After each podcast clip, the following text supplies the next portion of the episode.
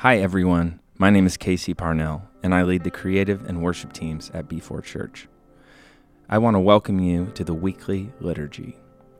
Liturgy is a simple, structured approach to worship, prayer, scripture reading, and reflection.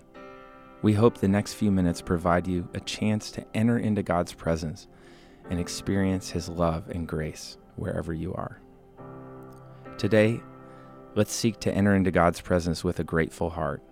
As the music plays, call to mind the many gifts that God has given you in your life. Even in the midst of the most difficult seasons, we have so much to be grateful for. Focus your heart and your mind on the good things that God has done for you as we enter into His presence. You are with me. What can separate us? You are for me. What can stand against us? Your love, it won't let go. I know it won't. Darkness, shadows have no power over me. Fear is empty. Shame has no authority. Your love, it won't let go. I know it won't. And I know your thoughts, your plans for me are good. And I know you hold my future and my hope. Your promises never fail. Your promises never fail.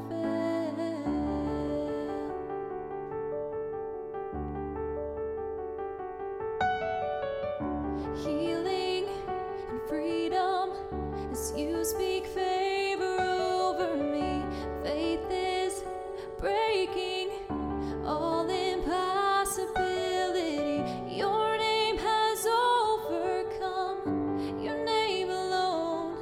And I know your thoughts, your plans for me are good. And I know you hold my future and my hope. Your promises never fail. Your promises never fail. I am standing on every promise that you make. I will see it come to pass in your name, in your name.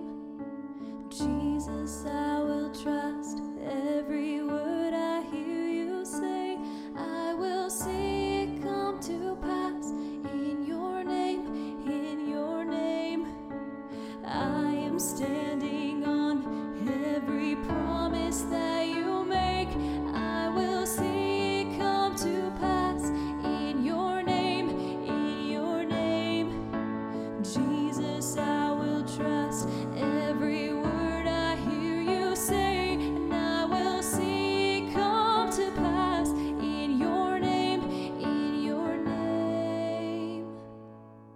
I know your thoughts, your plans for me are good, and I know you hold my future and my hope. Your promises never fail. Your promises never fail. Your promises never fail. Your promises never fail.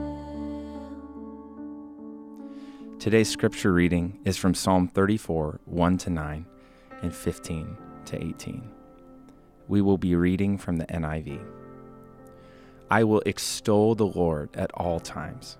His praise will always be on my lips. I will glory in the Lord. Let the afflicted hear and rejoice. Glorify the Lord with me, and let us exalt His name together. I sought the Lord, and He answered me. He delivered me from all my fears. Those who look to Him are radiant. Their faces are never covered with shame. This poor man called, and the Lord heard him. He saved him out of all his troubles.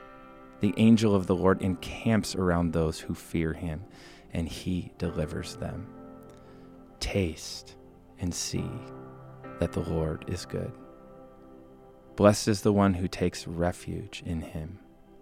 Fear the Lord, you his holy people, for those who fear him lack nothing. The eyes of the Lord are on the righteous, and his ears are attentive to their cry. But the face of the Lord is against those who do evil, to blot out their name from the earth. The righteous cry out, and the Lord hears them. He delivers them from all their troubles. The Lord is close to the brokenhearted. He saves those who are crushed in spirit. Let's take a few moments and reflect on this passage. What stands out to you? What might God be trying to say to you through these words?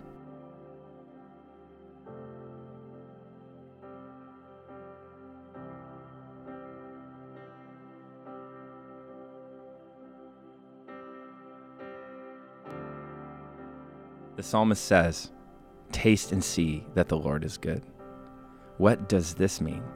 What does it look like to taste and see God's goodness? One of the best meals I've ever eaten was when I was with my family on vacation in Italy. We settled into a small family-owned and operated cafe by recommendation from one of our cab drivers. We were not only welcomed to the family through hospitality at this restaurant, but we were also able to taste amazing handmade pasta, fresh herbs, and wine that I'm pretty sure was stomped by their own feet in their family vineyard. The meal was unlike anything I've ever experienced. Compare that to our everyday experience where eating is just eating. Like breathing, you almost aren't aware you're doing it most of the time. Eating is eating, but tasting, seeing, like the psalmist says, that seems like something that's done with intention. Like you need to describe it later to people. Like you need to tell the story of grandma's chocolate cake or the handmade pasta or the slow-cooked ribs. The intention of tasting requires taking it all in, savoring the experience in detail, color, and life. I wonder what it would look like if we took a moment today to digest and reflect on God's goodness, to taste and see who God is and how good he can be. Let's spend our last few moments together in prayer. We'll have three prayer prompts, and each will be followed by some time for you to speak to God. What are ways that you have tasted and seen that God is good in your own life? Spend a few moments thanking God for these things.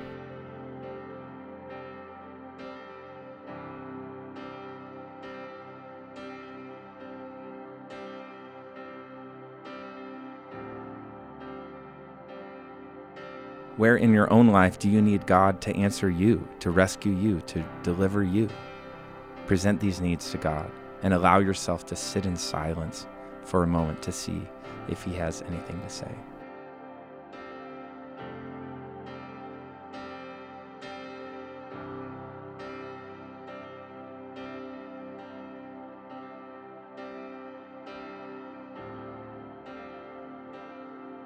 Who do you know that is currently brokenhearted?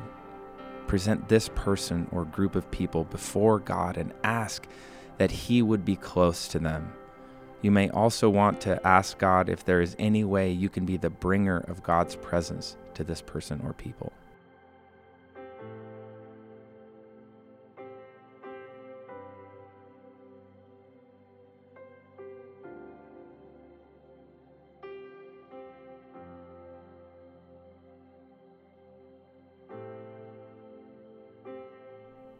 Amen.